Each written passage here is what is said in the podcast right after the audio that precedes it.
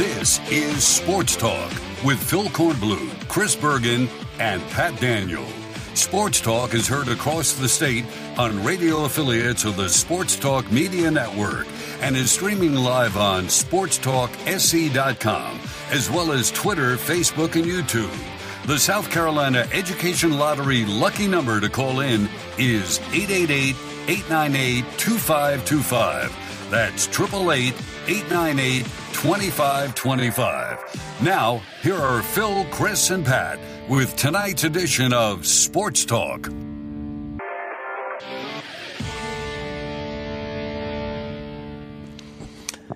right, good evening, everybody. Welcome. Welcome into Sports Talk here on the Sports Talk Media Network on the day after Christmas. How you feeling? How you feeling, everybody? It's good to have you. Hope you uh, enjoyed your holiday weekend. It seemed like a long one, right? Because I'm sure some of you started towards the end of last week, carried it through the weekend, through yesterday, maybe continuing today for a lot of you. But we are here live.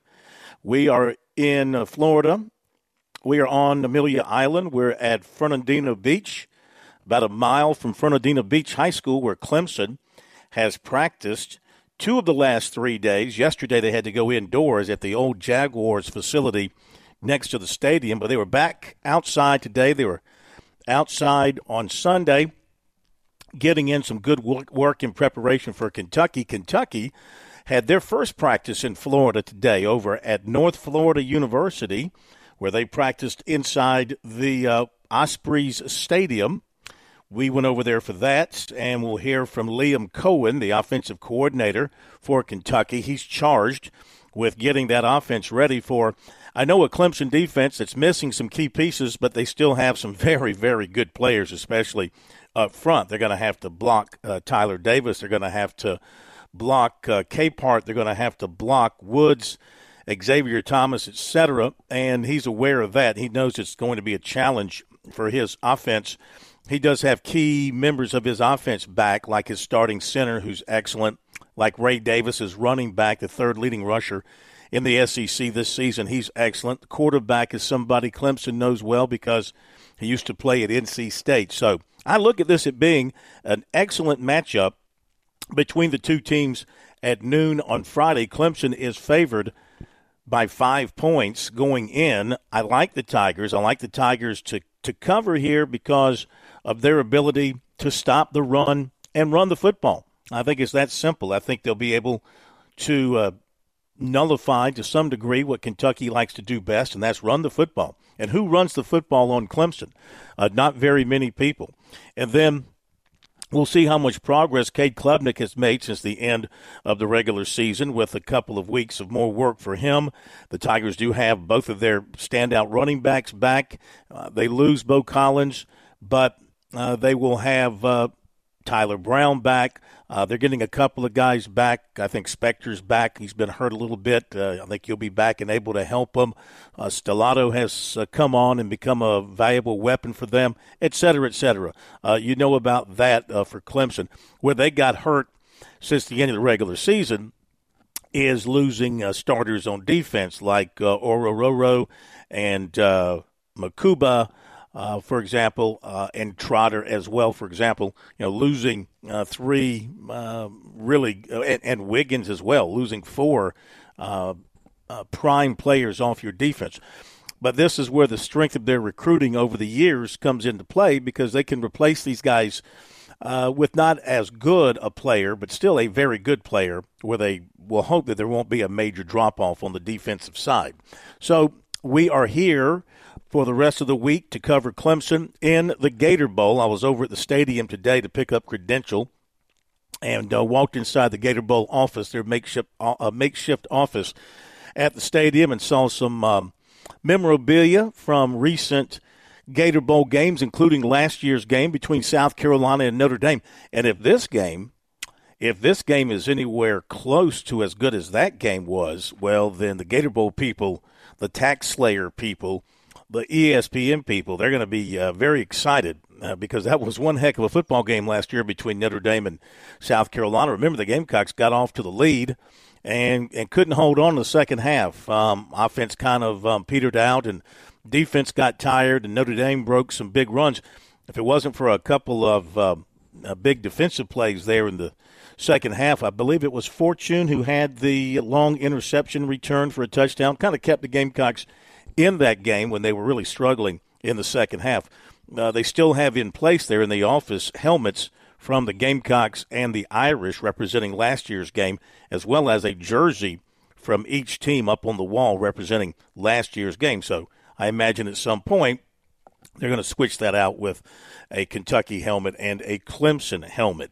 So we are here uh, for the game and to talk about Clemson and Kentucky and the other offseason moves. I guess the biggest story besides Clemson uh, bowl practicing over the weekend starting on Sunday, the biggest story from the weekend in the state was Stone Blanton, USC starting middle linebacker uh, transferring. I don't think anybody saw this one coming. And it's uh, a blow to South Carolina in that you, you lose a veteran linebacker, uh, a guy that in all aspects was a positive uh, presence on your football team and a tremendous athlete. I mean, this guy, remember, he was a heck of a baseball player.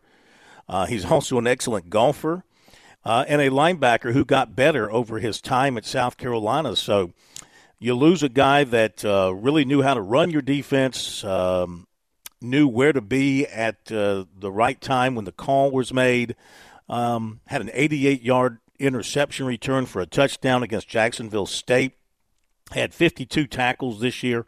So that was an unexpected loss for this Gamecock defense and uh, something that, you know, you hate to see happen if you're a Gamecock fan because for all intents and purposes, he looked like a life a lifelong Gamecock.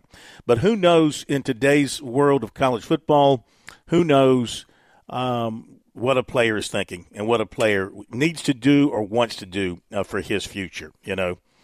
And I mean, where else but college football? Well, I guess in college basketball you find this as well, but where else in college basketball, I mean, college football, can you have a a losing regular season yet go to a bowl game and win your bowl game and still have a losing record for the overall season. That would be Minnesota because they went in their bowl game today up in Detroit with a record of 5 and 7. They got in because their APR was better than any other available 5 and 7 team. That's what got them in. Remember South Carolina there was some talk about the Gamecocks maybe getting in as a 5 and 7 team because they had too many spots and not enough teams, but their APR wasn't as good as Minnesota's. So Minnesota's uh, Minnesota gets in, and they beat Bowling Green thirty to twenty four.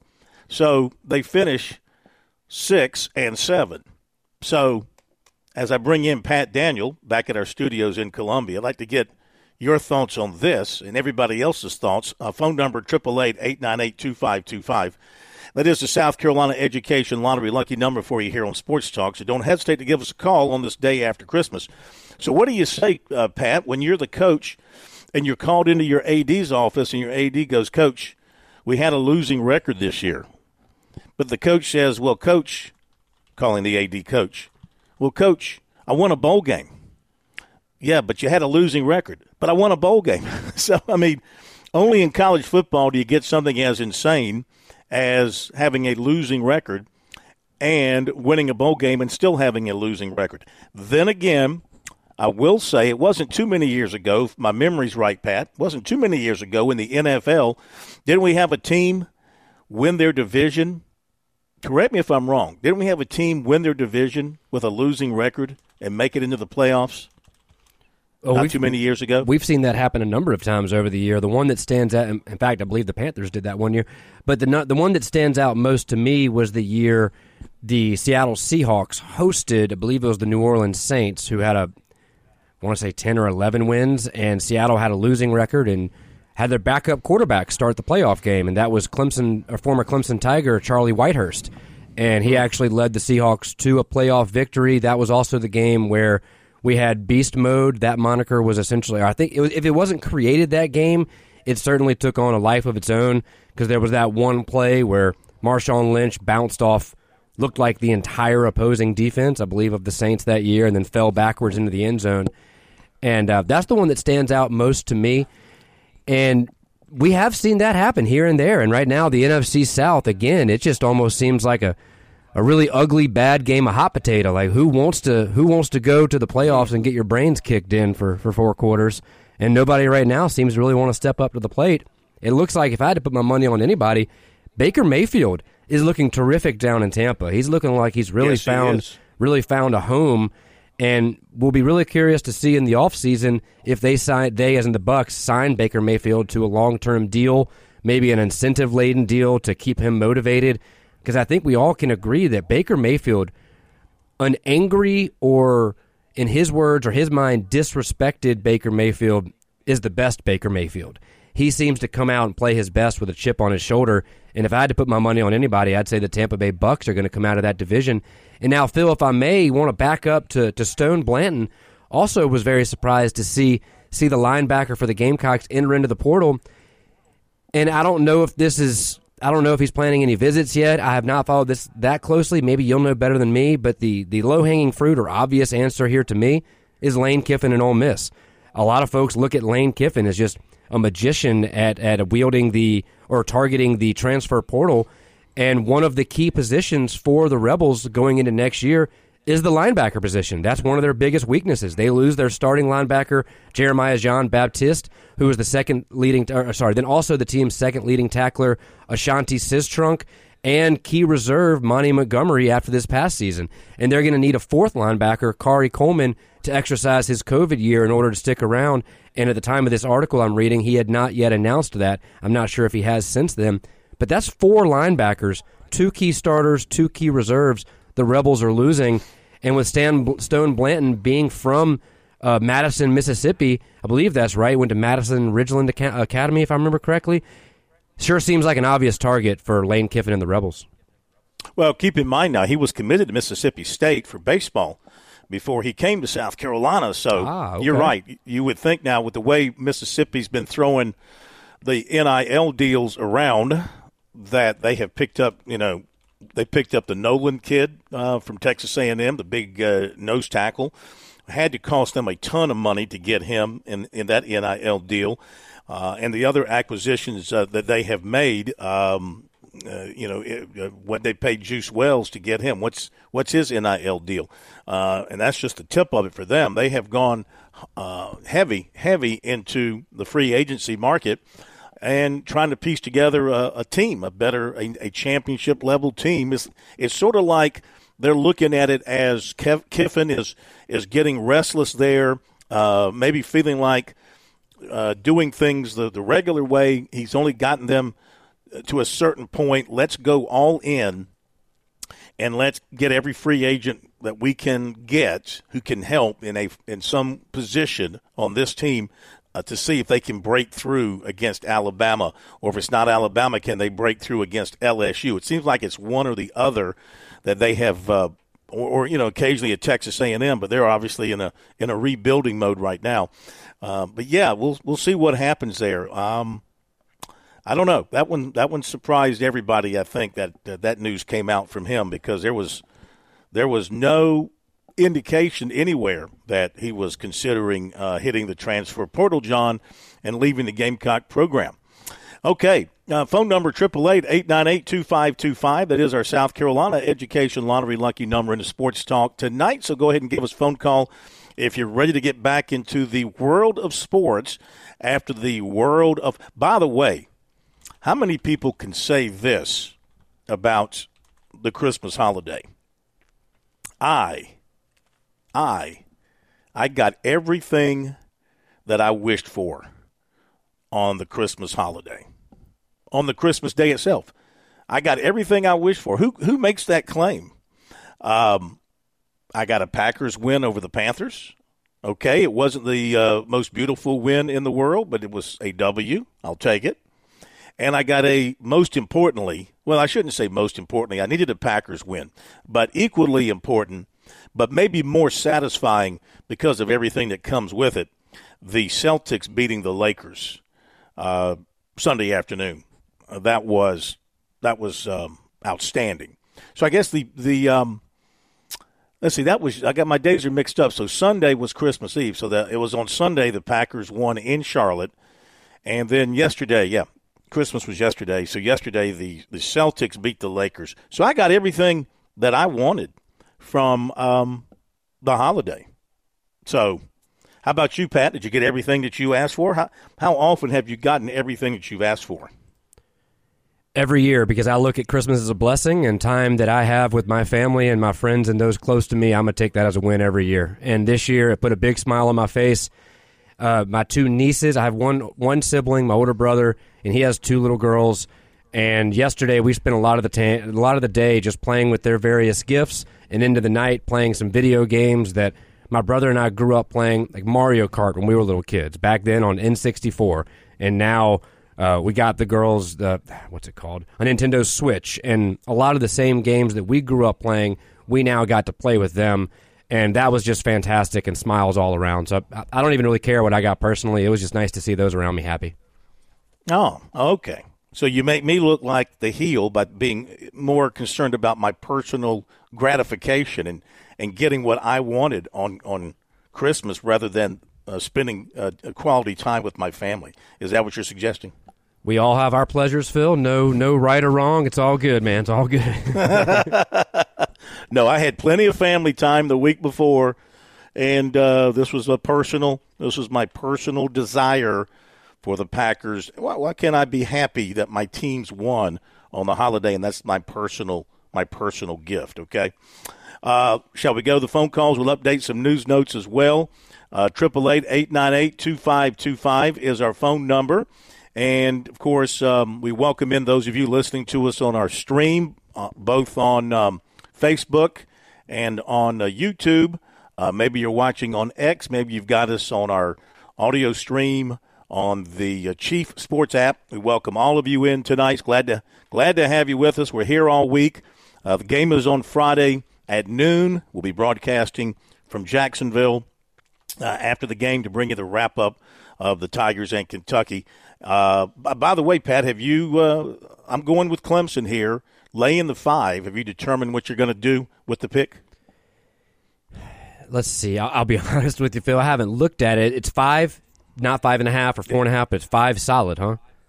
Well, I'll double check. That's what I had in That's my in my mind. But five, whether it's five, five and a half, I'll go with Clemson either way. Here, let's see here. Yep, it's five. Wow, uh, Kentucky plus five. That's an interesting. I'm going to take mm. Clemson. I think Clemson comes out yeah. and wins. I'm not. I, with bowl games, we've talked about this so many times over the last few years, or really last decade, I guess, since the inception of the playoff motivation, I don't think has ever been more important with bowl games. In the past, it seemed like everybody was happy to be there and wanted to really play. And now it really does come down to which team has the most players available and maybe the most motivation to go into this game. And I think Clemson, for a couple reasons, will be the more motivated team down in down in Jacksonville. So I'm gonna I'm gonna go with them as well. Okay, very good. Let's go to Gamecock Larry and uh, get things rolling here on the day after Christmas. Gamecock Larry from Swansea, welcome into Sports Talk. Hope you had a, a great holiday. Hope you got everything that you were uh, wishing for for the holiday. It's good to have you with us once again. I got everything I wanted and a little bit more. I think I gained about ten pounds in the last five days. But That's I had a good, a good thing. Christmas. Oh, it ain't no good thing for me. I don't, I don't, don't want to get over 200, but now I'm up to 212. Oh, Ooh. that hurts. But, Ooh. but I had all, had my grandkids with me, my great grandkids, and then I missed all of those. I got all over the Florida, Atlanta, North Carolina, Alabama. I missed all of them, but I can't go, so they can come see me. But uh, Stone Boyton, uh, he had been saying for a while he was uh, homesick, and uh, uh, we we we had kind of expected he was going to do this, and we wish he wouldn't. But uh, he he's been saying a, quite a while now he would love to be playing closer at home. So I believe he's going to go to Mississippi State. And uh, that, oh yeah, I wish all had a great Christmas, and uh, I'm feeling good. feeling good. Boy, I got a platter of sweets from uh, a lady and her two sons and uh, three or four grandsons that I wasn't expecting. Man, it, I tell you what, I ate a bunch of them and ate and ate, and I got the rest of them in a Ziploc, Ziploc bag on my table by my bed. But I uh, hope y'all have a good one, and I'll see you, Mr. Field, and you say you gonna you gonna take Clemson. I'll yeah, give me Clemson, what, uh, you, Gamecock Larry. I, what do you think? Give, I'll give you Clemson of eight points. Clemson of oh, eight. Kentucky, oh, okay. Kentucky, Clemson and Kentucky eight. gonna beat them. Kentucky gonna beat them by more than eight, but I'll say eight. Mm. SEC. I will work Vanderbilt. Vanderbilt, I believe, could beat Clemson. Mm.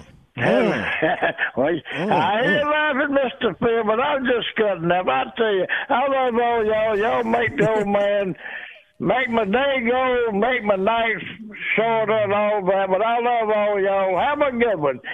Go all right. Kentucky by eight. Kentucky by eight. Kentucky by eight. Okay, I think America would would jump on that. Thank you. Did you see, by the way, the tweet? Of this gambler. I think he must have. I don't know exactly what his bet was. It was a 14. What do you call it? A 14 uh, bet parlay from over the weekend. And my guess is, without seeing all the details, my guess is he put down 14 NFL players that he projected to score a touchdown. I think, and he got all 14 on a five dollar parlay, and made over four hundred thousand dollars. Made over four hundred thousand dollars. I mean, I don't know how that the math works and all that kind of stuff, but that's what I call a Merry Christmas right there. On a five dollar bet, wow, you hit on all fourteen, and you're you're bringing in over four hundred clam. Oh yeah, that is an excellent holiday gift right there. Travis uh, Duffner is his name, and it looks like he okay. had the odds came to. Wait, is this really right? wow, he had a one in essentially nine point seven million chance of winning that. was am I right about him selecting fourteen different touchdown makers? Is yeah, it was a fourteen was? leg touchdown parlay hit and he turned five dollars into just under five hundred thousand dollars. And it looks like the final one was a Christian McCaffrey McCaffrey score, yeah. and that came with yeah. just over three minutes left in the first half. Wow! Yeah, yeah. Merry Christmas to How that guy. That? Absolutely. How about that? Let's go to uh, Hank in Columbia before we hit the break here on Sports Talk. Day after, day after the big day. Hank, hope you had a big day on the big day yesterday. Welcome in. Hey, thanks, Warren. Uh, yeah, and I um, I can't believe I'm saying this, but actually, Larry must have some good sources because I, I I pretty much did hear that Blanton may probably end up at uh at Mississippi State. Um, and um, and, and, uh, and he wasn't so much of a surprise. Uh, I don't think to me because you know he he kind of struggled a lot during the year, and he remember he was he was not the starter coming out of camp. It was Mo Kaba, and they were looking for Pup Howard to come up, but you know he basically had the experience and all, and so he kind of stayed in that spot. So I had a feeling with what was coming in and what was coming back from injury that he would not be a starter. But I would I would hear Mississippi State for that. Um, look for Mississippi State for that one also, but not too much of a surprise Carolina fan. Um, but uh, Corn, you know, I was looking at something that I think is interesting. I think it's food for thought for people who, you know, were losing a great talent in, in Rattler. And when you look forward to Nor- LaNorris Sellers um, next year, is looking back last night. I don't remember how many people coming out of high school tried to tell Lamar Jackson he's just, you know, he's an athlete. He's a big, strong, nice athlete. Um, but he's he's not an NFL quarterback because he didn't look like the prototypical stand in the stand in the pocket, throw it quarterback.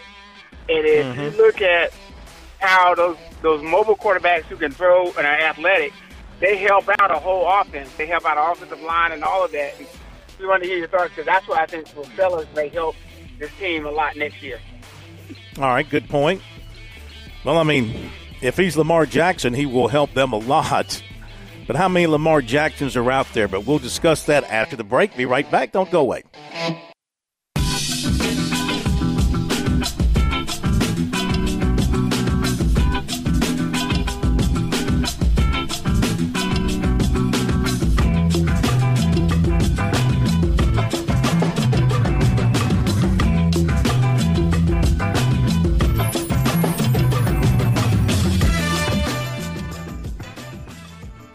Right, welcome back, everybody.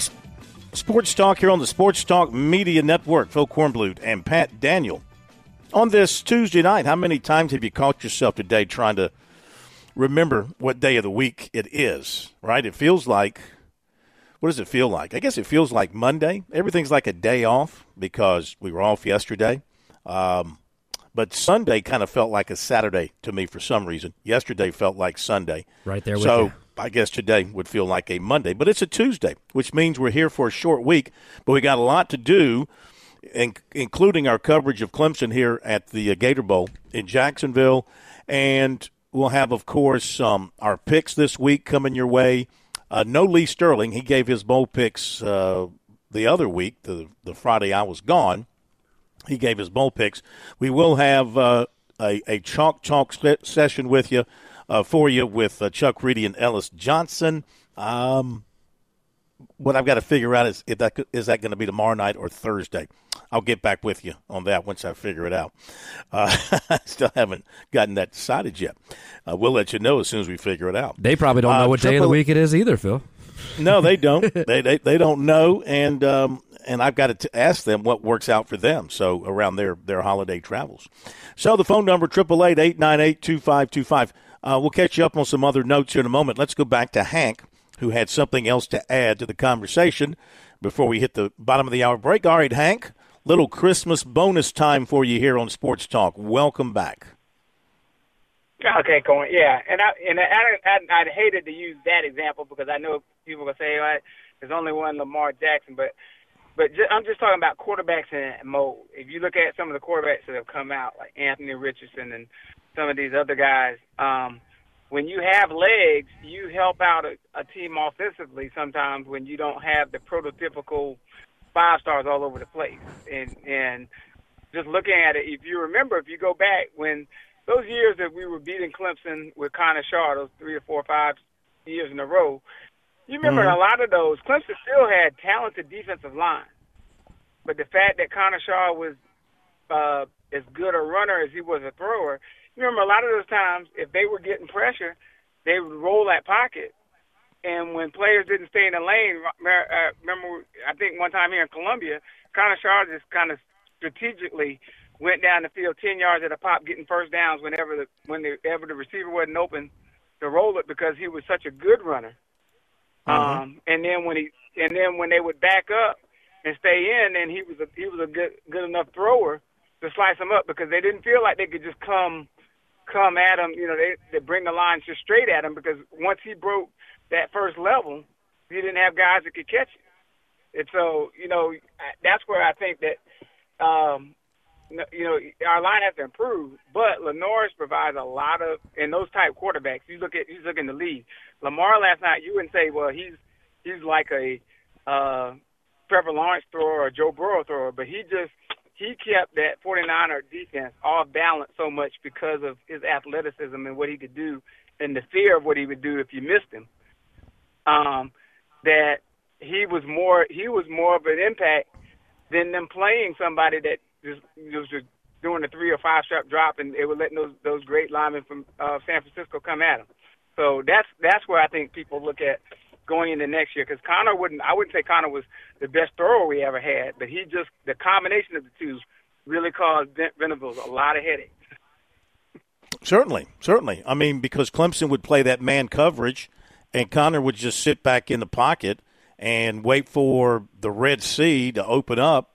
Or was it the Dead Sea? Whichever sea it was that would open up, and he would just take off right up the middle, and and it'd be a gaping hole. And wasn't just Clemson that that worked against. I remember many. Heck, I remember if I remember correctly, that game at Auburn that they lost, where he came in to replace Garcia, I, I think some of his big plays, this was in his freshman year, I think some of his big plays came when he took off running the football.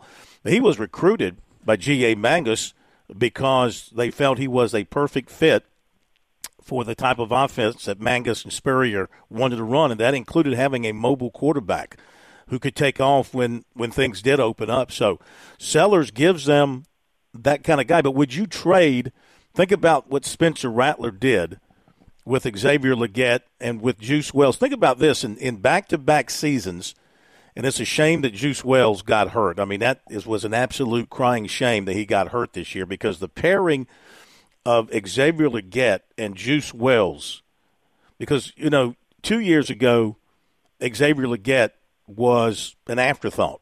He wasn't all that. But you had Juice Wells. Um, and Juice Wells was the star receiver. He was the go-to guy. Now I wonder if you had had a healthy Juice Wells, does Xavier Legette still emerge like he did this year into an All-American receiver? Because he became the necessary go-to guy because they didn't really have anybody else to step up, and he obviously did. And he was just waiting to blossom, and he got his opportunity. But imagine a healthy Juice Wells and a healthy Xavier Legette with Spencer Rattler in that offense. You know, it could have changed the whole season. Probably would have changed the whole season for the Gamecocks. The one drive, well, I guess he did play a little bit in those first couple of games. But in the Georgia game, you know, you saw what happened with the two of them in there, and they go right down the field that opening drive and punched it into the end zone. Unfortunately for the Gamecocks, Wells got hurt on the touchdown catch and was done for the season. Um, so the I my my point is if you have a quarterback like Rattler and you've got good enough receivers, you know, you don't need a guy that can run around. Um, we don't know what kind of passer, what kind of pocket presence, what kind of poise that Sellers has in an SEC pocket yet.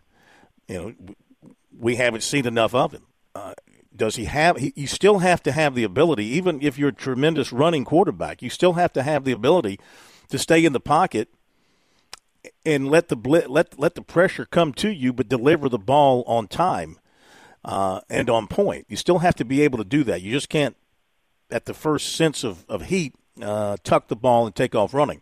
Eventually, that's going to catch up with you. Maybe Sellers can do both. You know, maybe in in time with with uh, with some with some games under his belt, he's going to develop into that type of quarterback. Only time will tell. Will he be that two prong, that two threat quarterback, that double threat quarterback that can do both and, and help you? And there's nothing wrong with having a quarterback who can do that. You know, escape the pocket, make big plays with his legs. I mean, Clemson is sort of the other way with Klubnik right now. They know he can run. They're trying to harness that run and make him into a pocket quarterback. And I think he's gotten better at staying in and not taking off at the first uh, feel of the pressure. He still has a ways to go in that category, I would say, of staying in the pocket and being a pocket quarterback. Yet you don't want to take away his legs because his legs indeed are a threat. His league, his legs give Clemson another weapon uh, in that offense. So I think in the college game, I mean, let's face it, um, Lamar Jackson in the NFL is is pretty much on an island by himself. There's no other quarterback. I mean, there was a Michael Vick era. Now there's a Lamar Jackson era. Um, then there's been some others here and there, I guess, but you you don't have you know three or four NFL quarterbacks who are like that who can not only take off and, and run 50 yards before you can touch them, but also throw the ball 50 yards before you can get to him in the pocket. That, that's rare. And as Jackson has become uh, an improved passer, it just made him that much more of a dangerous quarterback. We saw that last night against San Francisco. All right, thank you, Hank. Appreciate the phone call. Let's go to Gary in Bowman. Next up with us on Sports Talk tonight. And Gary, welcome in. Hope you had a great holiday. Good to have you with us had a wonderful holiday, and I hope y'all did the same. Yes, sir. Thank you. I got exactly I got what I wished for. Mm-hmm. Well, I did too. I got to see all my family, and everybody's happy. I spent a lot of money, and you know, I ate a lot. And just typical holidays. but my question, like I said, my I feel t- is, now I feel like a real. I feel like a heel because all I thought about was my Packers and my Celtics. But I did have the family the previous week and enjoyed them and got all that in. So I'm just talking about this weekend. But go ahead. I'm sorry. Go ahead. well, you know, it is what it is. But anyway, Yeah. my question is about Juice Wells. Was he not cleared to play? And I could be 100% wrong on this, but was he not cleared to play, but he wouldn't play because of his red, red shirt status? Well, um, there are people who believe, from what I've read, uh, there are people who believe that he was cleared to play. Um, and let me think now. Let me get this right. There were there are people who have who have believed he was cleared to play from a health standpoint.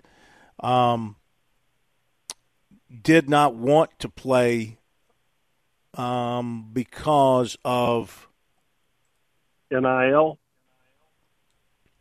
No, no, no. I think he had a sweet NIL deal at South Carolina, as we've talked about. You bring up the redshirt status, and I guess he had played in three games. He could have played in a fourth and still been redshirted. Um, or was it? I'm seeing here that he played in two games this year. He played uh, against Furman and he played against Georgia. Those are the only games I'm seeing stats for him at least this year. Well, I think he played in the opener, but didn't have any stats. Gotcha.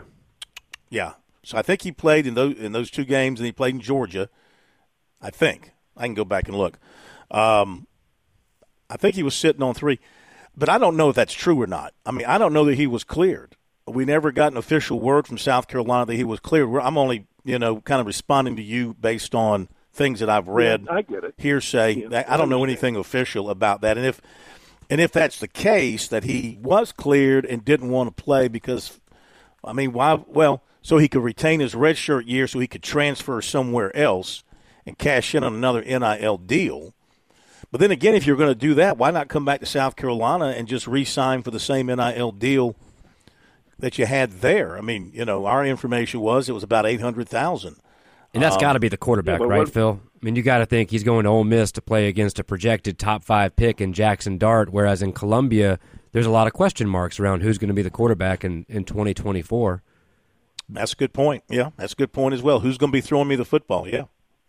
Of course, he, he has seen LaNorris Well, I was- Sellers I was just in camp. You would think he'd be impressed with him. Go ahead, Gary. I'm sorry. No, no, I didn't mean to interrupt you. I mean, it's just, you know, I listen to a lot of sports shows and I, I hear a lot of different opinions. And, uh, I mean, you don't know because nothing's disclosed and you don't know what to believe, but it just, it sounded to me like, you know, he, he understood he could make more money somewhere else. And y'all will say he's going where Mississippi State. He's going with uh, Ole Lane Miss. Kiffin. Is that correct? Ole Miss. Ole Miss. Ole. Miss. Yeah. Okay. I, Lane Kiffin. all right. yeah. My bad. Yeah, okay. but anyway, I mean, if if somebody's offering him more money, then why would I play and get hurt and then turn down that money? And it's all it's all the conspiracy theory. But you know, it's just it's just what I heard. You know, in one ear, out the other. So anyway, I was just curious. I was just Mm-hmm. Yeah, it's good. I mean, listen, that's part of the issue. No, go ahead. Okay, I'm going to leave y'all alone. I hope you have a wonderful, happy New Year. Thanks, Gary. And uh, y'all take care. I love your show. You get me through every day from six to eight. Y'all take care. Thank you. Have a great Thank night. you. And you're not bothering us. Don't feel like you got to leave us alone. Call back tomorrow. Um, and that, you know, I mean, it's part of the, the deal that we're in now with college sports. There's no transparency. We don't know if players are being contacted. I mean, we know they're being contacted illegally, but we don't know it because nobody will admit it, you know, but we know it's happening. We don't know how much money is being promised. We don't know what kind of deals these guys are getting. And so there's no transparency. And when there's no transparency, what does that mean? There's no accountability, right? Um, there's no loyalty. Not that loyalty is important anymore. Apparently, it's it's not. So this is what you have. Um, you've got how many how many kids are now in the transfer portal, John? Probably topping well over two thousand by now. And there's going to be another rush as these bowl games wind up, you're going to have another surge of names going into the transfer portal, John. I mean, just from today, uh, Braxton Myers, Purdue cornerback. Oh, Rico Powers. I see he's in there, the former Gamecock. He's going back in there, according to On Three. He was at Jackson State. LSU safety Michael Doherty. Um, he's actually transferring to a junior college. Florida transfer uh, defensive lineman Chris McClellan to Missouri. Uh, this is all today.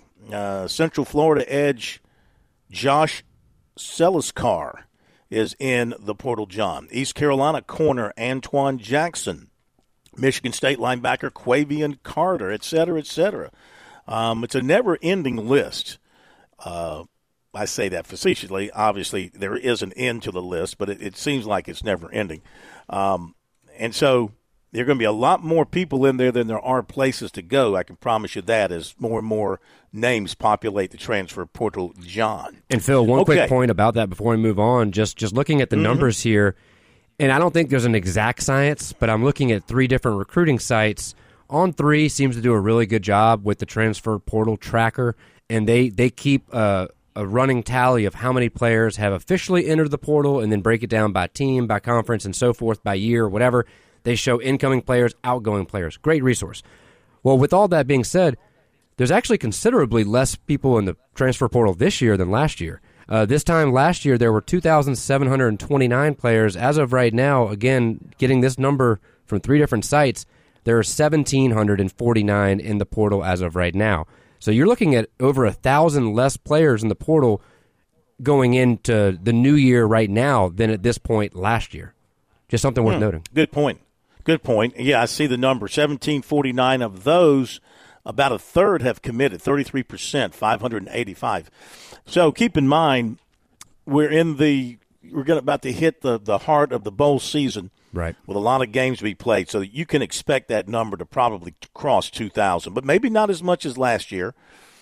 Which means what? Um, the players that transferred last year, they're happy where they are. They're not moving on. A lot of them. I don't know. It'd be interesting to see how many double transfers we've got going on. Who transferred last year? Who's transferring again this year? Less players um, with that COVID year too. You got to think there's less. There's less players in the pie. Um, True. You got to think mm-hmm. there there were players that were here in 2020 who got that bonus year, and so maybe took advantage of that and wanted to transfer. Uh, but to your point, that really doesn't matter as much anymore now that you can transfer multiple times, right? Absolutely, with no penalty. Okay, we do have to run to the break, and our phone number triple eight eight nine eight two five two five. That is the South Carolina Education Lottery lucky number. Here on Sports Talk, Minnesota beat Bowling Green thirty to twenty four. Texas State leads Rice 21 7. Coming up tonight, you've got Kansas at UNLV. And then tomorrow, we're looking at four more bowl games on the agenda, but things really start to pick up tomorrow. We'll be back after the break. South Carolina's taste buds have spoken, and they're asking for beef. There are more than 7,800 farms raising cattle from pasture to plate in the Palmetto State. So whether it's steaks on the grill before the big game, sirloin medallions plated for date night, or burgers with a family, make sure beef is a part of your playbook this football season. Smoked, grilled, and slow roasted. Find the best way to enjoy your beef at scattle.org. Beef it's What's for Dinner in South Carolina. Funded by the South Carolina Beef Council, part of the Beef Checkoff program. George Bryan here for Tsunami Bar Sports, and some say the fun is in the winning. I say the fun is in the training. And Tsunami Robbie, what do you say? George, we all know you get more done when you're having fun. This technology is different, it's engaging but it's also a lot of fun to use. Hi, this is Phil Kornblut. Be sure to click on the digital ad on sportstalksc.com and get 5% off any Tsunami Bar order using promo code BBB5. Don't wait, order today. Call Lawyer Lisa. Experience the difference with Lawyer Lisa. Hi, this is Lisa Hostetler Brown. If you or a loved one are over 65 and haven't completed a long term care planning consultation, Now is the time. Did you know that if you aren't able to afford the high cost of skilled care, your assets can be rapidly depleted to only $2,000 unless you plan five years in advance? Visit lawyerlisa.com to see how we can help. 7511 St. Andrews Road, Irmo, South Carolina. You've put in the work for your education. The extra early, extra late, extra, extra work. That's because you understand education opens doors to better pay, better opportunities, and a better you. Being educated about playing the lottery is no different. It helps you be a better player, one who knows when to play and when to take a rain check. The lottery's a game, so let's keep it fun. Learn more at sceducationlottery.com slash better you. Touchstone Energy cooperative members save more, more on electricity, and members save more on insurance, groceries, healthcare, restaurants, travel, concerts, and sporting events through Co op Connections. Touchstone Energy is an alliance of the member owned electric cooperatives, and as a member, the power is yours. Experience the power of co op membership with Touchstone Energy and find out how much you can save on electricity and a whole lot more at touchstoneenergy.com.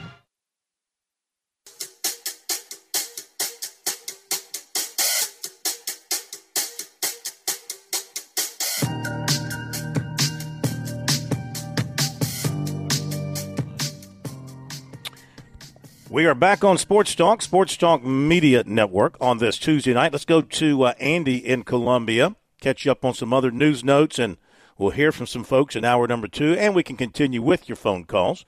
And the phone number, 888 Andy, good to have you with us. Welcome in. Hope you had a great weekend. Oh, my weekend went well. I got to watch my Knicks kick the Bucks rear end yesterday. Mhm. I mean, So you got one of your got- presents. After we got spanked by them. But you know, Corn bragging about the Lakers. My Knicks can go into whatever they play in now, Staples Arena, Forum, whatever they call it, and whip them. It ain't much about Hmm. your Cel- Celtics to brag about. Okay, the Lakers right now are terrible. Did you Now, see you what we Gary did on this road been- trip? Did you see what the Celtics did on this road trip? Okay, we should have won all game, every game. We blew a 17 point fourth quarter lead at Golden State because, you know, Steph Curry went on one of his crazy throw him in from every angle, every part of the court runs. Uh, we blew that one in overtime, but then we demolished Sacramento. We murdered uh, the Clippers, and we uh, spanked the Lakers. So, I mean, that was a heck of a West Coast trip, three out of four. Should have been four for four, but who wants to be greedy? I don't want to be greedy. Curry didn't have a first half like yesterday, huh? Where he only hit one shot. Is that what it was yesterday? No, he had a third and fourth quarter to just set the world on fire. Now, do you think Gary might have been referring to Xzavier McLeod, who refused to play because he didn't want to burn his red shirt this year? Uh, Or refused you to know go on what? the That's an excellent point. That's an excellent point. Yeah.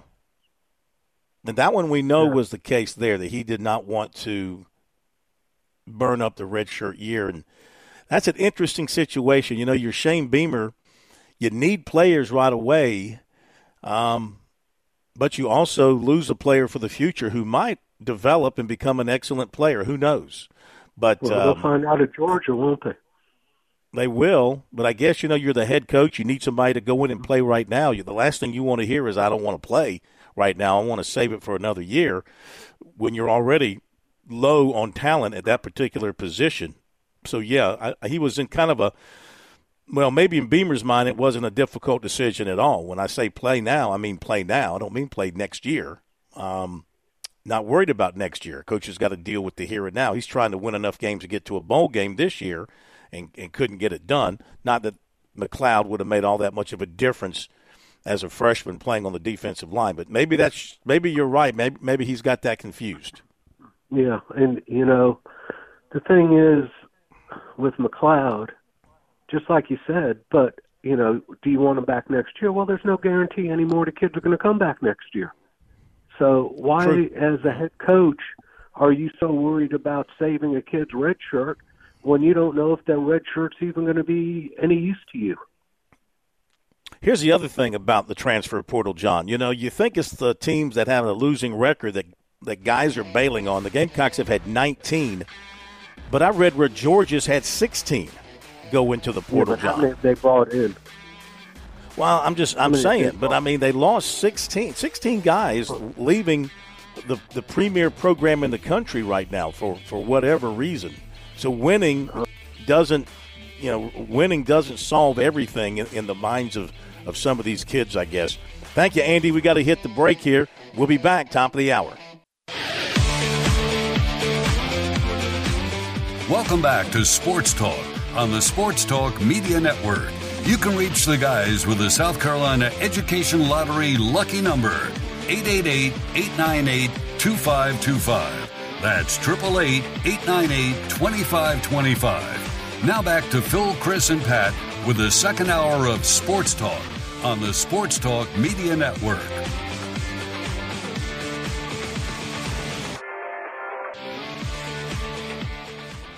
All right, welcome back, everybody. Sports Talk, Sports Talk Media Network. Phil Kornblut, Pat Daniel. Pat's back in uh, Columbia at Sports Talk Control Central Studio 1A in the Cohen Metroplex Complex Cineplex.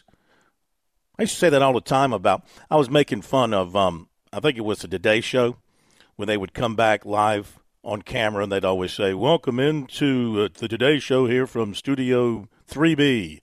At uh, NBC. So we have the Studio Metroplex Complex Cineplex and Studio, whatever happened to be the studio that night that I made up a, a, name for. So anyway, that's where Pat is. You can see Pat on our stream if you're watching. Why don't you wave at the good people, Pat, so they know that uh, you're paying attention. There you go. Phone number 888-898-2525, South Carolina Education Lottery.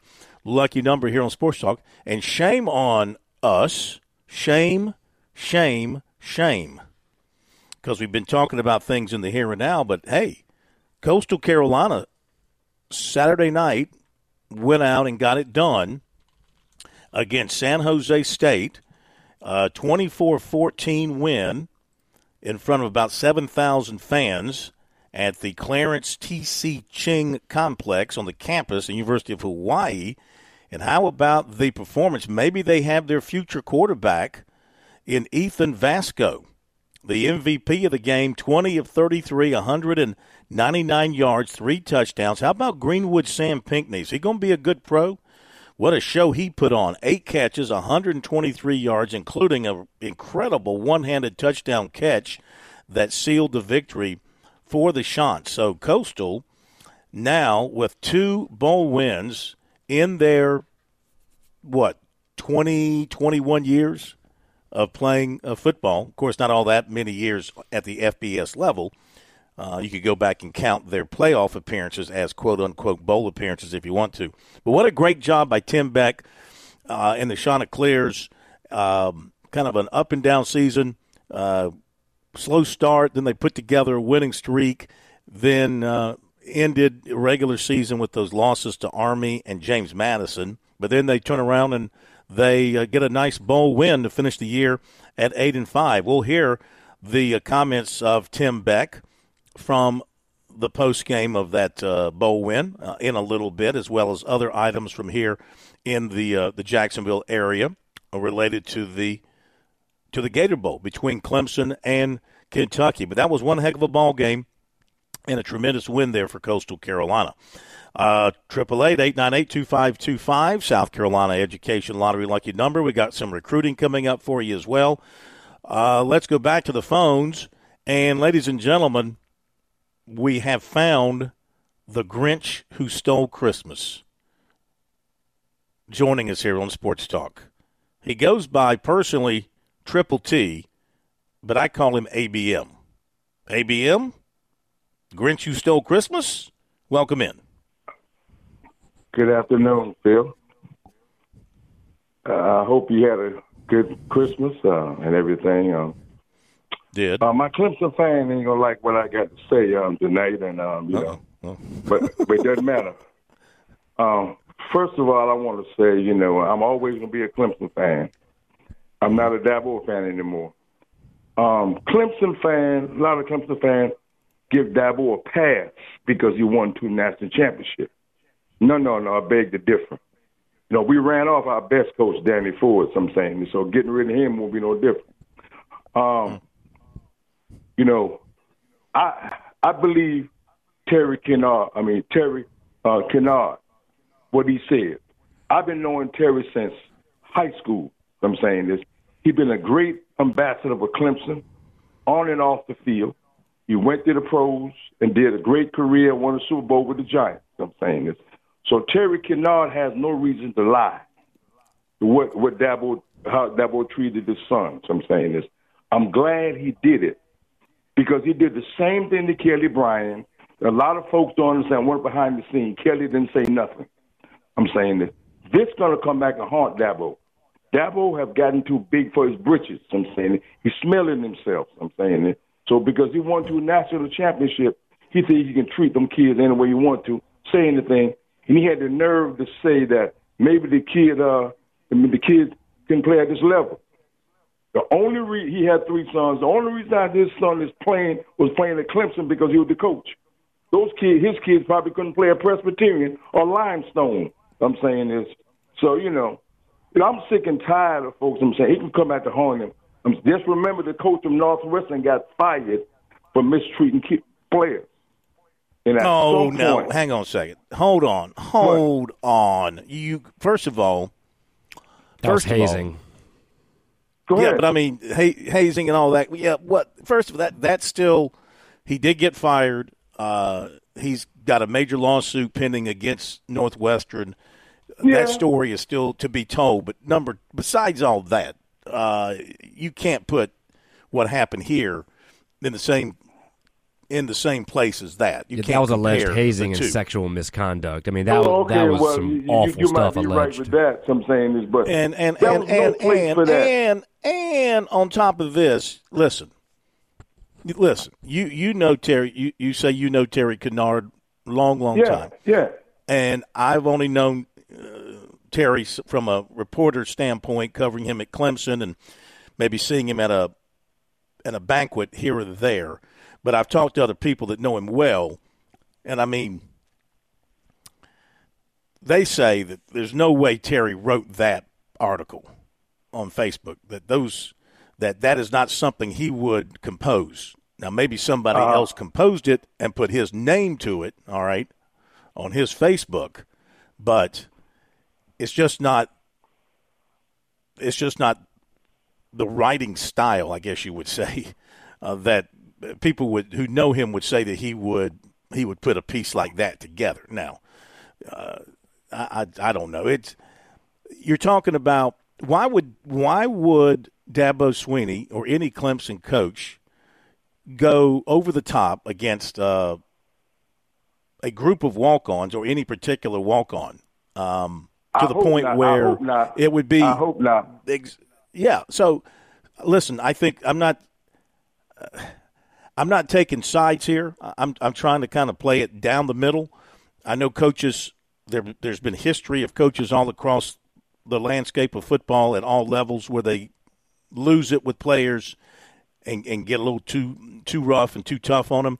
There's also been cases where family members, players themselves, or family members overreact to what they perceived as something that was too much. And um, you know, if something happened here, then I then I would think that uh, it's somewhere in the middle there. Because why why would you, especially at a I mean, did it happen during the bowl practice or something?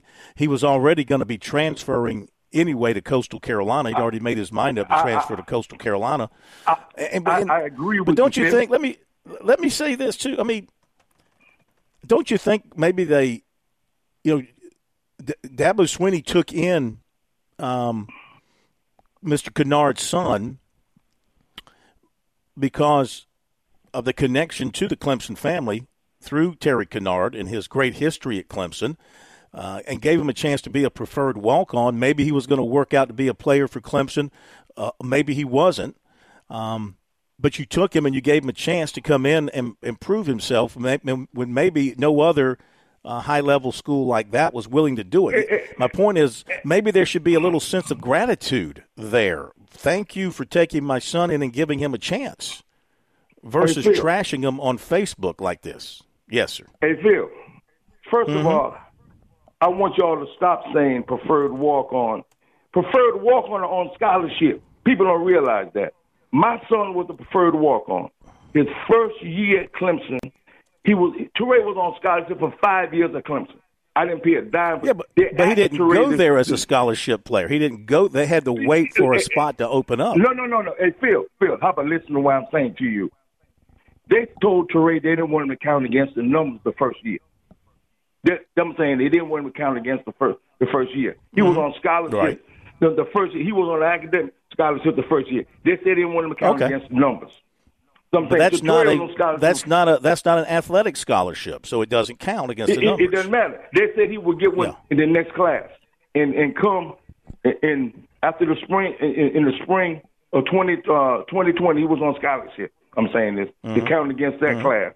So I'm saying this. Mm-hmm. So the last thing I'm gonna say from Pop Warner through high school to college, I've never interfere with coaches coaching my son. The only thing I said to all of them, I said, you can coach my son hard, but if you mistreat my son, you got me, me and you have a problem. I'm saying this. So, and that's where I've always been. I'm saying this. So, you know, I'm different. I'm saying this uh, because I know Teray can play. And if Teray do anything wrong, I said, let me know.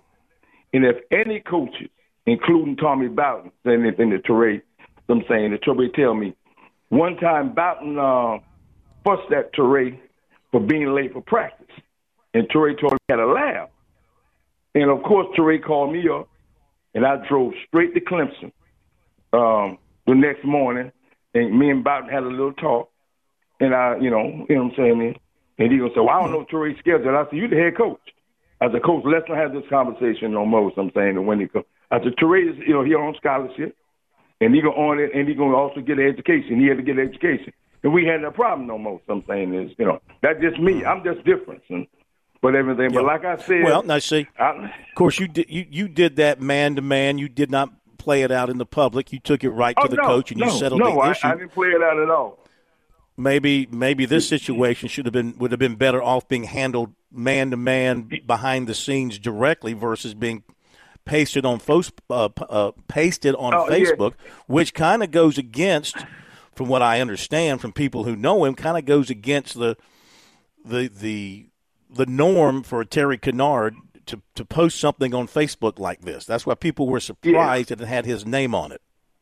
Yeah, and the last so, thing I'm gonna, uh, uh, uh, I'm going to say, a lot of folks don't know what happened between the Kelly Bryant situation, and, and Kelly didn't say nothing, and, and that situation was went overboard. They can say anything about sunshine, this sunshine, that sunshine. Clemson only won national championship. They won when sunshine was there, when Kelly Bryant was the starting quarterback. So I'm saying this, so they can say anything about sunshine and this and everything.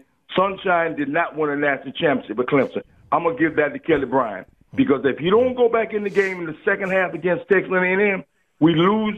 Clemson loses, and they don't make the playoff. So that's my that's my take. But you know, it's whatever it's whatever. So I'm saying this. So I'm saying this. Mm. Hey, all I got well. to say, my Tampa Bay Buccaneers spanked them them um, Jaguars this past weekend. They did. okay, man. Take care. This triple Thank T. You. I'm let, still a Tiger me... fan. Always will be. Okay, Mr. Grinch, ABM. I did see a big old parking spot for Trevor Lawrence right at the front door of EverBank stadium today. Didn't see one for uh, Kelly Bryant. Hmm. If if Trevor Lawrence doesn't come in in the second quarter of that game at Georgia Tech and then stay in to play the entire second half, they don't beat Georgia Tech in Atlanta and win the national championship. But you're right, Kelly Bryant did come in and bail them out when Lawrence got hurt. That was against Syracuse, right? So that's called team. Was that right? Was it was it Syracuse? I think it was. Was that the game, Pat? Um, that's called team, though. That means you know coming in and and playing your role when when it's called upon. Syracuse was uh, when Chase Brice came in, saved the day. When Trevor what, Lawrence what got hurt did, along the sideline. What game did what game did Bryant come back in? That he's referring to. I'll, oh, have, to, I'll the... have to go back and look, but I don't recall that because Kelly Bryant, remember, transferred. He hopped in the portal midweek. Yeah. Is he talking about? Uh, he said they win the national You're right. He was gone. Yeah, he left after Lawrence took. He left job. after after Lawrence got announced as the starter. Kelly Bryant did. But was it maybe midweek. earlier in the season? Was it earlier in the season? He said Texas A&M, so it would have been one of the first games of the season that year. Go back and check that schedule and see. Let's. See. I'll do that. I'll tell you it what, looks like he doing played. that- He played in four games. Kelly Bryant that year for Clemson. He played Mm-hmm. against Furman, Texas A&M, Georgia Southern, and Georgia Tech. That Texas A&M game, and that was an ugly game. Uh, it was a defensive struggle. Clemson won 28-26. A&M scored 13 unanswered points in the fourth quarter. Looks like the box score here. Uh, Kelly Bryant was 12 of 17 for 205 yards and a touchdown. Trevor Lawrence was 5 of 9 for 93 yards and a touchdown. If we go to the play-by-play and see kind of kind of how that worked, looks like the first touchdown of the of the day was Kelly Bryant was in for that, and then in the second half, when Clemson scored, Kelly Bryant threw a touchdown pass. No, I'm sorry, that was, yeah, threw a touchdown pass to Diondre Overton to go up 21-6, and then if we fast forward to later in the game, Kelly Bryant. Yeah, I'm not even sure where Trevor Lawrence played Yeah, Bryant exactly. was We'd have to in- look through every drive. I'm looking at it right now. Bryant was the quarterback uh, in all the fourth quarter, and the Tigers didn't score in the fourth quarter. I'm seeing here Spiers punt, Spiers punt, Spiers punt. Um, yeah, Clemson in the fourth quarter of that game with Bryant at quarterback had only 52 yards of offense, 47 rushing, and and five passing. Uh, must have been. Let's go back here to the third quarter, and we see where Clemson had um, 127 yards passing and 18 rushing, and no Lawrence played. I'm seeing Lawrence here in the third quarter, feaster, feaster, feaster, and a punt, and then the next series Lawrence was at quarterback, and he threw. Um, Let's see, a pass to Renfrow. This is showing here. Trevor Lawrence started the back in. second half. Yeah, Lawrence started the second Yeah. half at quarterback, but failed to move the ball effectively. And then Bryant took back over and led the Tigers on two Yeah, here's a- touchdown drives in the last five minutes of the third quarter. hmm Yeah, looking at it right here. A pass to uh, Etienne for five yards to the one, and then Etienne scored. And then he had a pass to um, Overton for eight yards for a touchdown. So he threw for a touchdown and led them to uh, another score. So maybe that's what he's talking about. They started, uh, Lawrence came out in the third quarter of that game. Then they put Bryant back in, and Bryant uh, led them the rest of the way, and they got a, a big win at College Station that day in 2018 by a final score of 30, 28 to 26, 28 26. But they had to hang on. They had a 28 13 lead. And as I mentioned, they did nothing in the fourth quarter, and A&M scored uh, a pair of touchdowns. Um, but their two point conversion with 46 seconds to go, they tried a two point conversion. It was intercepted, or they would have had an overtime situation. Okay. Thank you for that, ABM. While we're talking Clemson, let's hear from their two coordinators. So Clemson has not had open media availability uh, since they they got down here on Sunday. But Ross Taylor, their sports information director, has done interviews with the coordinators and with some players and provided that to the media. So let's go to his interviews first with the offensive coordinator Garrett Riley, and here they are chatting it up. This would have been from um, Sunday, I believe. Yep, Sunday after the practice. Garrett Riley, Ross Taylor talking about preparing for the bowl game. All right, Coach. Two practices in here in Jacksonville, several back at Clemson. Kind of what's been your assessment of the offense in bowl prep so far? Uh, it's just fun to get back out on the grass, man. That's the biggest thing. But you know, we've had really, really good energy throughout all of bowl prep. Um, you know, and then two days in here at the bowl side, I've been very pleased with just all the distractions that come around with this and travel and Christmas and all those things. I've been really pleased with our guys and their energy so far, and we've had good execution. So it's been a good start for us here in Jacksonville. Looking ahead to game day on Friday, what are some of the unique challenges that Kentucky presents, and what do you expect to see out of the Wildcats? They're a physical group. I mean, these guys uh, they play physical. Um, really, at, at all kind of levels of their defense. Defensive line is, is, is certainly we feel like the strength of their defense. Um, but listen, those guys at linebacker and secondary made a lot of plays throughout the year as well. So we, we're going to have our hands full they present a lot of uh, challenges for us up front, but then certainly in, in some of their coverage scheme as well, they, they've done a good job and created some turnovers this year.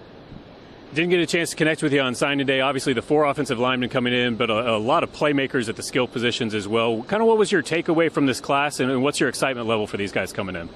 Can't wait. You know, I feel like we've hit a home run with a lot of these guys, and, and really addressed some needs that, that we're going to need for this uh, this upcoming season. So, big thing is a lot of these guys are coming in in January. You know, and, and to really be able to hit the ground running and insert them into our team and kind of see what that's going to look like in spring football is going to be a huge addition for us. And obviously, one of the big benefits of bowl practice being able to get a little bit of extra development time for younger guys, guys that maybe haven't played as much. What development have you seen from that group so far in bowl prep? Well, you just kind of get this new energy, right? You go through the grind of a season where you may not get a ton of reps um, as a young player, and so now all of a sudden you're getting a lot of reps and just kind of this additional practices that were granted, you know, and that's that's how you should be rewarded getting to uh, getting to a bowl game. So you know, we've gotten those guys a lot of work and uh, kind of this new energy with those guys, kind of like I said, throughout the grind of a season. Mm-hmm. Mm-hmm. All right, there you go. Comments from Garrett Riley on the offensive side for the Tigers. Let's go to the defensive side as Ross Taylor talked to Wes Goodwin, the Tigers' uh, defensive coordinator, after one of the practices. I might have this reversed. It might have been Riley yesterday and Goodwin on Sunday. Whatever the case may be, it's all good. Here is Ross with Wes Goodwin. All right, Coach. Two practices in here in Jacksonville, had several back at Clemson. What's kind of been your assessment of the defense in bowl prep so far? Yeah, each day it's been great energy, great attention to detail. Um, today we put the pads on for the first time down here, a lot of physicality, and just uh, trying to set the right mindset going forward. Obviously, facing a quarterback you know well from his time at NC State, what are kind of some of the unique challenges that Kentucky's going to present in this game? Yeah, you know, you, uh, they create a lot of issues pre-snap with bunches, stacks, uh, motion in and out of those things, make you communicate and adjust. So um, we got got to be uh, on point with our adjustments, communication, make sure everyone's on the same page with what we're doing defensively. Didn't get a chance to connect with you on signing day, but I know a lot of excitement on your side of the ball about the guys that are coming in, including several who are already here. What is kind of your takeaway from this incoming freshman class, and what are you looking forward to seeing from them? Yeah, I think it's another another great group. Um, excited to get get the rest of them on campus here in the near future. Obviously, we got a few that are doing bowl practice with us now, but um, a very business-like group. You know, um, a lot of them have competed for championships at the high school level. Um, come from great programs and uh, just great great character, great kids. Uh, excited to get them going and arguably one of your biggest recruits might have been getting fourth year out of Barrett Carter. What is it going to be like to have him back, and what does that mean to you to have a leader like that in your room specifically at linebacker? Yeah, definitely. You know, um, if uh, uh, you know, with him coming back, um, create creates a, a, lot of depth. You know, um, at a at a position of need. You know, uh, he's the older veteran of the group now, and uh, but just him as a person. I mean, unbelievable leader uh, shows up with the right mindset every day and just uh, extremely hard worker and uh, excited to have him back for one more. Okay, Wes Goodwin, Clemson defensive coordinator. So we've heard from both of the coordinators for the Tigers. We'll hear from the offensive coordinator for Kentucky, Liam Coen, coming up in a little bit. Uh, was over there for the Kentucky practice this afternoon, and he was one of the folks they brought over. They brought over a couple of players as well, but this is a guy Coen who is uh, highly regarded. Of course, he was at Kentucky. Uh, he goes to the NFL. He comes back to Kentucky, and again, they're going to uh, line up and uh, with their their big offensive line that has had maybe not their best year as uh, an offensive line goes for them compared to uh, recent years, but they're going to line up and run the football. It hasn't been a great year for them on the offense. They're 98th in the country at 334.6 yards per game. So, not exactly what they're used to. They average over 28 points per game, but um, running the football, uh, still uh, 131 yards per game running the football for Kentucky. A little bit off their normal standards. I mean, that's only 94th in the country. They have been good against the run only allowing 114 rushing yards per game. So we'll see if they're able to contain Clemson's running game while also uh, trying to get their running game going. I mean, when you got a, a thousand yard rusher like Ray Davis. You're going to give him the football and see if uh, he can make things happen.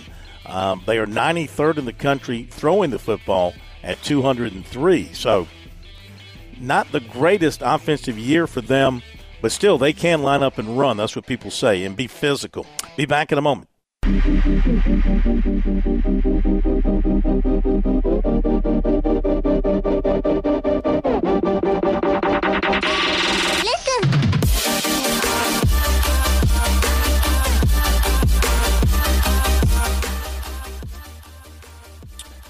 We are back with you, Sports Talk, Sports Talk Media Network on this Tuesday night. Great to have you with us, Phil Kornblut, Pat Daniel. Let's give you the recruiting report tonight. Brought to you by Seawells. A reminder Seawells remains closed through the New Year holiday. All that's going to do, of course, is drive the desire to go to Seawells to the very top. So when they open up the following days after the New Year's, the place should be just packed with people trying to get there for that daily luncheon buffet because they will have missed it for about a week and a half, maybe two weeks.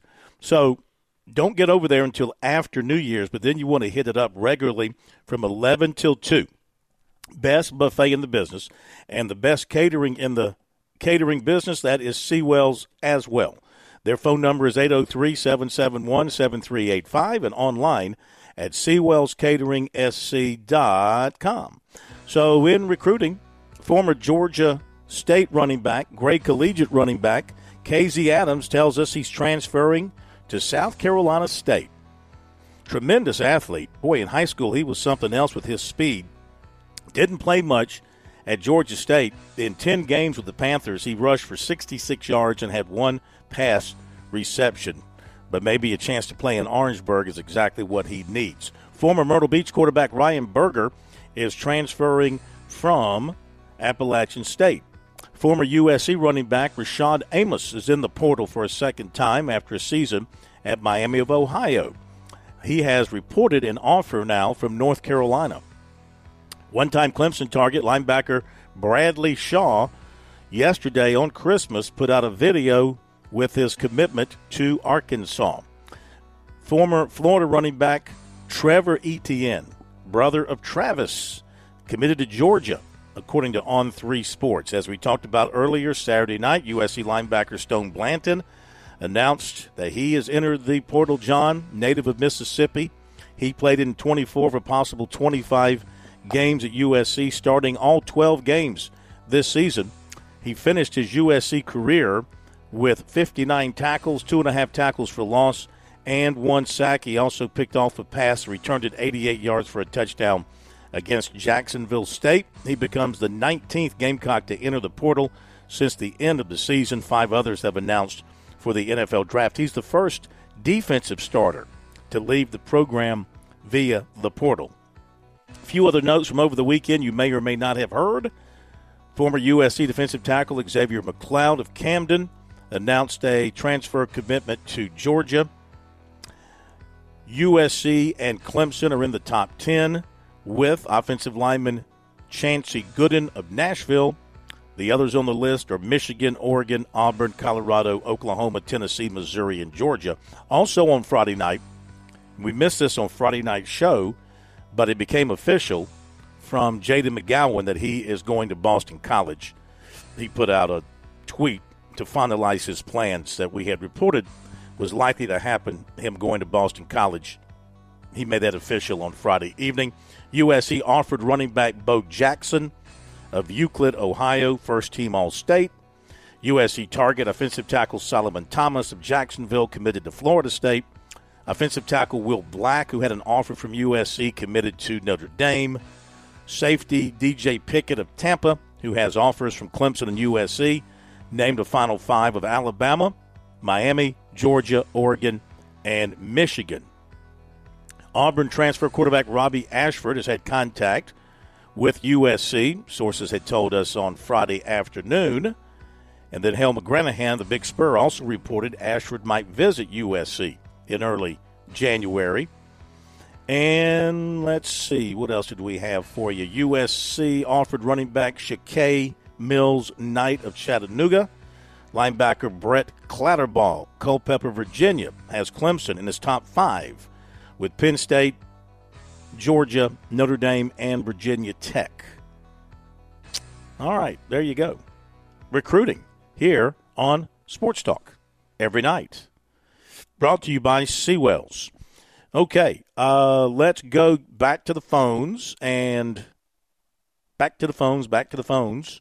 We go to Fan, Fan, T H A N, Fan from Ohio. Welcome, Fan. It's great to have you with us tonight. How are you, sir? Hope you had great holidays. Yeah, we had great holidays. Actually, down here in Cane Bay right now, uh, we have a place, but we uh, we're from Ohio, stay in Ohio uh, half the year. But hey, uh, had a had kind of a generic question about the the transfer portal. At the end of the transfer period, and you're getting close to either spring or fall practice or late summer practice, and you're still in the portal and no one has picked you up. What happens to that particular football player? Do they can they go back to their original team, or are they just out of sports? Mm, they are, they are. Mm, I won't use that acronym. They're out of luck. Uh, yeah, that's Yeah. the that's the roll of the dice. You put your name in the uh, transfer portal. First of all, there's absolutely no guarantee that your prior school will take you back because you leave. That opens up a scholarship, and you know they're looking at the 85 number, which is a hard cap, and so they go and recruit and they give that scholarship to somebody else. So uh, you lose that opportunity uh, to go back unless there's room, and that coach at the school you left behind is not mad at you and will take you back. You know, maybe you had some reasons for leaving. Maybe those reasons changed. You decided to go back. If they have room, they could take you back. You know, that's not off the table unless a coach says it's off the table. Some coaches have a hard and fast uh, rule. When you enter the transfer portal, you're gone. Don't even think about coming back. So, but if there's no place to go, there's no place to go. Well, I'm curious on a data point then uh, for now that we've I don't know how what three years now we're in, we've been in the transfer portal discussion. Uh, I wonder what the data point is on how many of those guys that made that decision uh, are were stuck or, and didn't you know they basically gave up football. I wonder how many every year that is because if you look at 2,000 people, I I think you said 2,000 players or or this Mhm. year already. Um, I wonder what that number is every year. Dan, I've got that for you right here. Actually, I didn't mean to jump in on you, but Wow. from 2023, so we do not we do not yet have that data for this year. But going back a year, there were 2,729 players who entered the portal. This is again, this is according to On3.com. Uh, 1,696 committed out of those that entered the portal, which is roughly or not roughly, that's 62 percent of all entrants, and then 50 or 1.83 percent withdrew from the portal, which I guess to your point either went back to that school or had a change of heart, whatever. So let's add that 62% plus the 1.83. So just under 64% of all players who entered the portal did go somewhere else. Well, that means 36% did not. So you're looking at over a third of all entrants into the transfer portal for the 2023 cycle ended up without anywhere to go. And I think Phil has mm-hmm. mentioned on the on the program a number of times now. Some of those players have to go down a level and maybe go to, to Division two or from FBS to FCS, or they have to maybe go on as a walk on somewhere and hope to earn a scholarship. But that's quite a sizable amount of players. It is, and so I and I don't know that we, or many of us, understood the risk factor for those players that are saying, "Well, you know, I didn't get to play as many games as I wanted to, so the heck with it. I'll just go join into the portal." They are potentially giving up their their football years.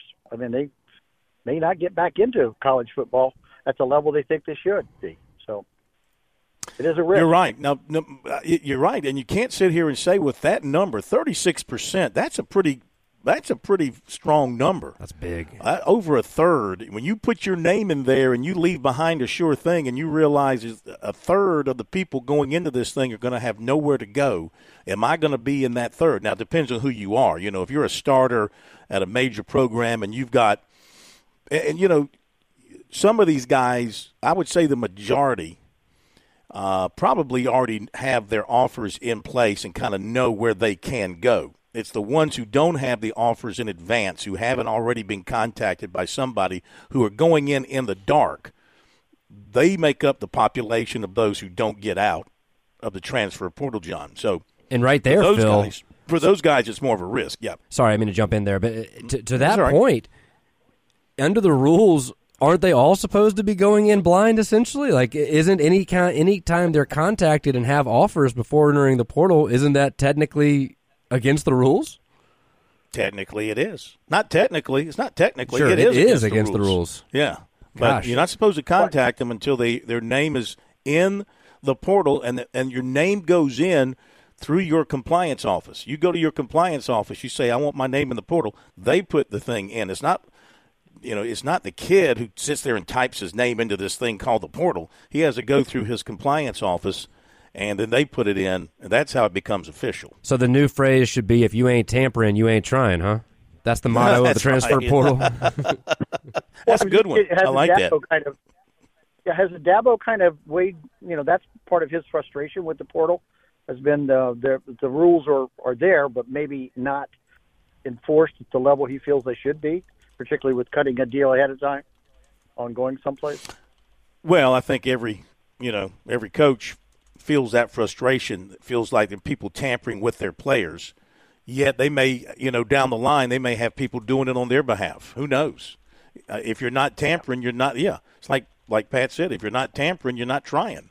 Um, you you got to get a leg up, and so far there's been no penalties really involved with the transfer portal, John, or any kind of tampering. I don't think the NCAA's hit anybody with that. They've threatened, but I don't think they have made anything stick to this point. So, um, but yeah, the, if you if you're there and you got no place to go, then then you're going to be stuck. That's that's the risk you run. And Dan, one more piece of data here going back because I gave you 2023 was roughly 36% had not found homes of players who entered the portal.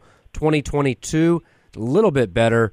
You had 67% finding homes, so 33%, right at a third. Still not a great number. Did not. And going back to 2021, the first year of the portal, or at least where we kept tracking it to this degree, looks like just over 66%. So again, 33, 34% then. So it seems like right now, with three years worth of data, you're somewhere between 33 to 36% of all applicants do not end up finding a new home.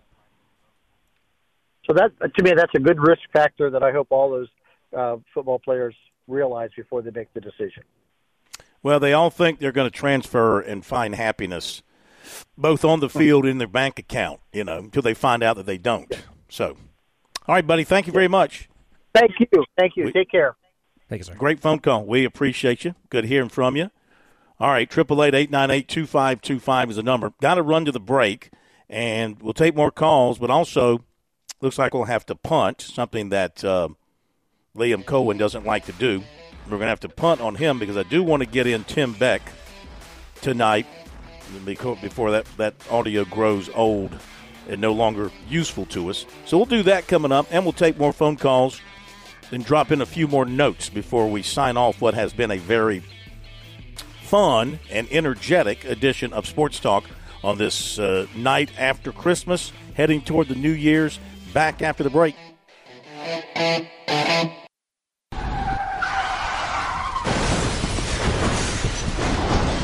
I'm attorney Jim Corbett. That's the sound of a big hit on you and your car or truck. I've been an attorney for more than 30 years, helping people who get injured in car wrecks and truck wrecks. If you have serious injuries, call Jim Corbett 803 765 2968 or email me at jim at jimcorbettattorney.com. That's C O R B E T T. I don't get paid unless I recover for you. Jim Corbett Attorney for your best recovery from a big hit 803 765 2968 or jim at jimcorbettattorney.com.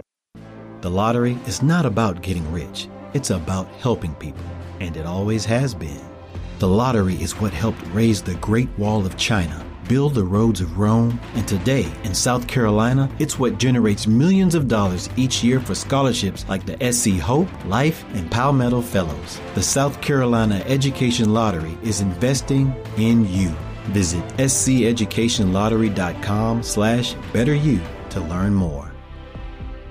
We're with Major Billy Downer of the Department of Natural Resources. Major Downer, it's hunting season in South Carolina this fall, and folks need to be prepared from a legal standpoint. That's right, Phil. Everyone always needs to buy their hunting license or fishing license. Everyone always worries about losing their license. Well, now that's not a problem anymore because you can keep your license on your phone. That's right. Go Outdoors SC. It's an app. Look for it on your Apple or Android devices. You can buy your license, you can renew your boat registration, and it's all right there on your phone. Remember, Go Outdoors SC in your App Store. Touchstone Energy cooperative members save more, more on electricity, and members save more on insurance, groceries, healthcare, restaurants, travel, concerts, and sporting events through Co op Connections. Touchstone Energy is an alliance of the member owned electric cooperatives, and as a member, the power is yours. Experience the power of co op membership with Touchstone Energy and find out how much you can save on electricity and a whole lot more at touchstoneenergy.com.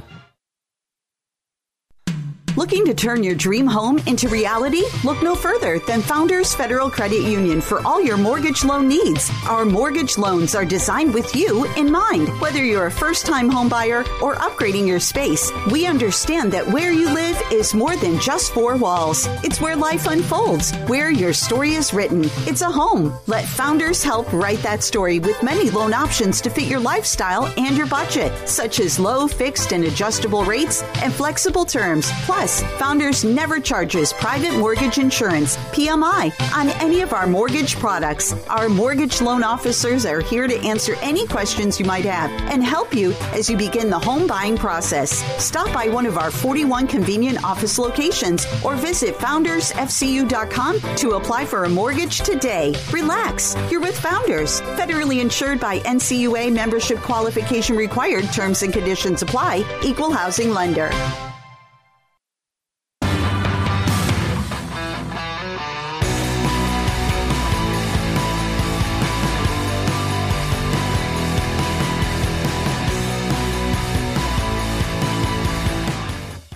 I see where Pat's wearing his uh, Coastal Carolina teal tonight in honor of the uh, Clear. Is that teal that you're wearing? It looks kind of teal. Sure is. Yeah, good eye. Yeah. Good eye.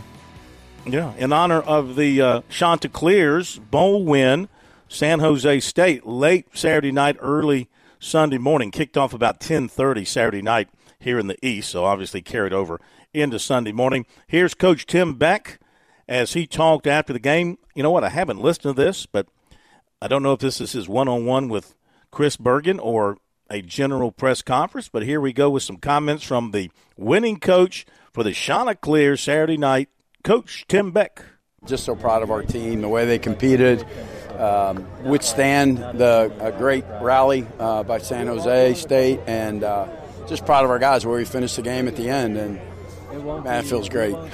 First, first Sun Belt team to come out here to Hawaii and to get a victory. Just your overall experience beating Hawaii now that you got the. I think it was awesome. Uh, regardless, I, I, think the committee did an outstanding job. The, the hosts, the hotel, um, everybody that, that was involved with the bowl, class act, class act. And hope you invite us back. Hope you enjoyed the Sun Belt Conference out here and bring us back out here because I'm sure all the teams would enjoy coming out if they get an opportunity to what does winning a, an event like this do for growing your program or just getting your name out there as a program? I, I think a lot. You know, I mean, we had dropped two in a row there at the end, and we talked about finishing on a good note heading into the off season.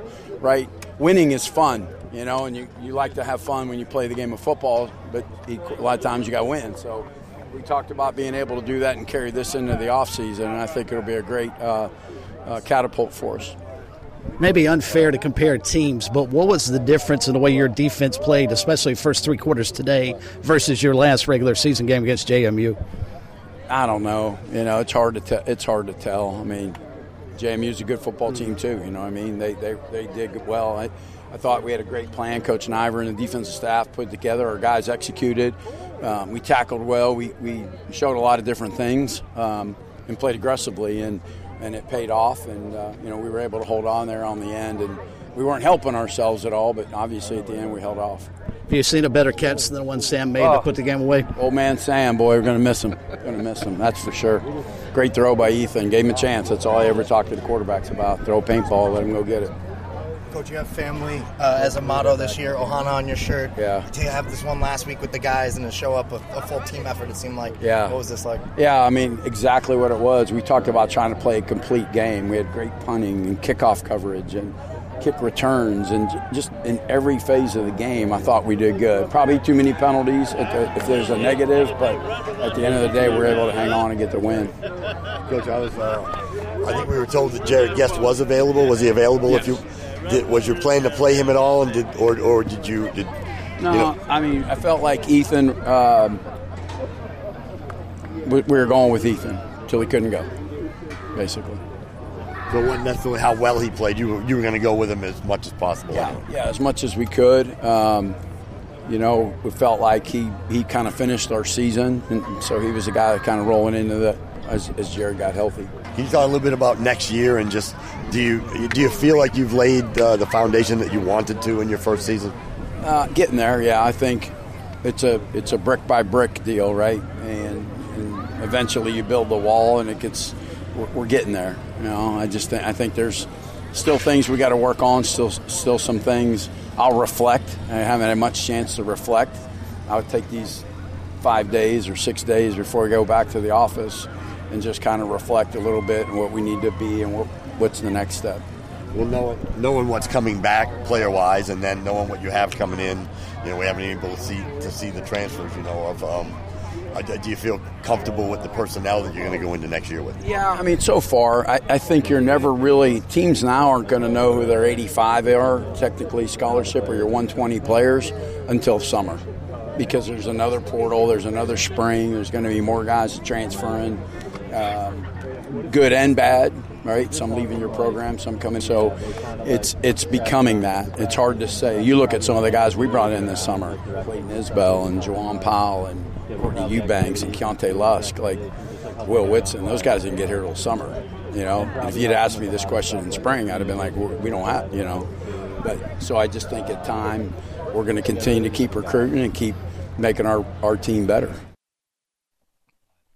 There you go. Tim Beck did a terrific job replacing Jamey Chadwell. All Jamey Chadwell did was go to Liberty and go undefeated going into a New Year's Day bowl game. Can Jamey Chadwell coach or what? You know, I mean, just put him in a put him in a program and let him coach, and he gets it done. And and Tim Beck looks like he's going to keep the winning going at at Coastal. It's going to get tougher and tougher, of course, as um, they have to continue to uh, recruit the portal. John.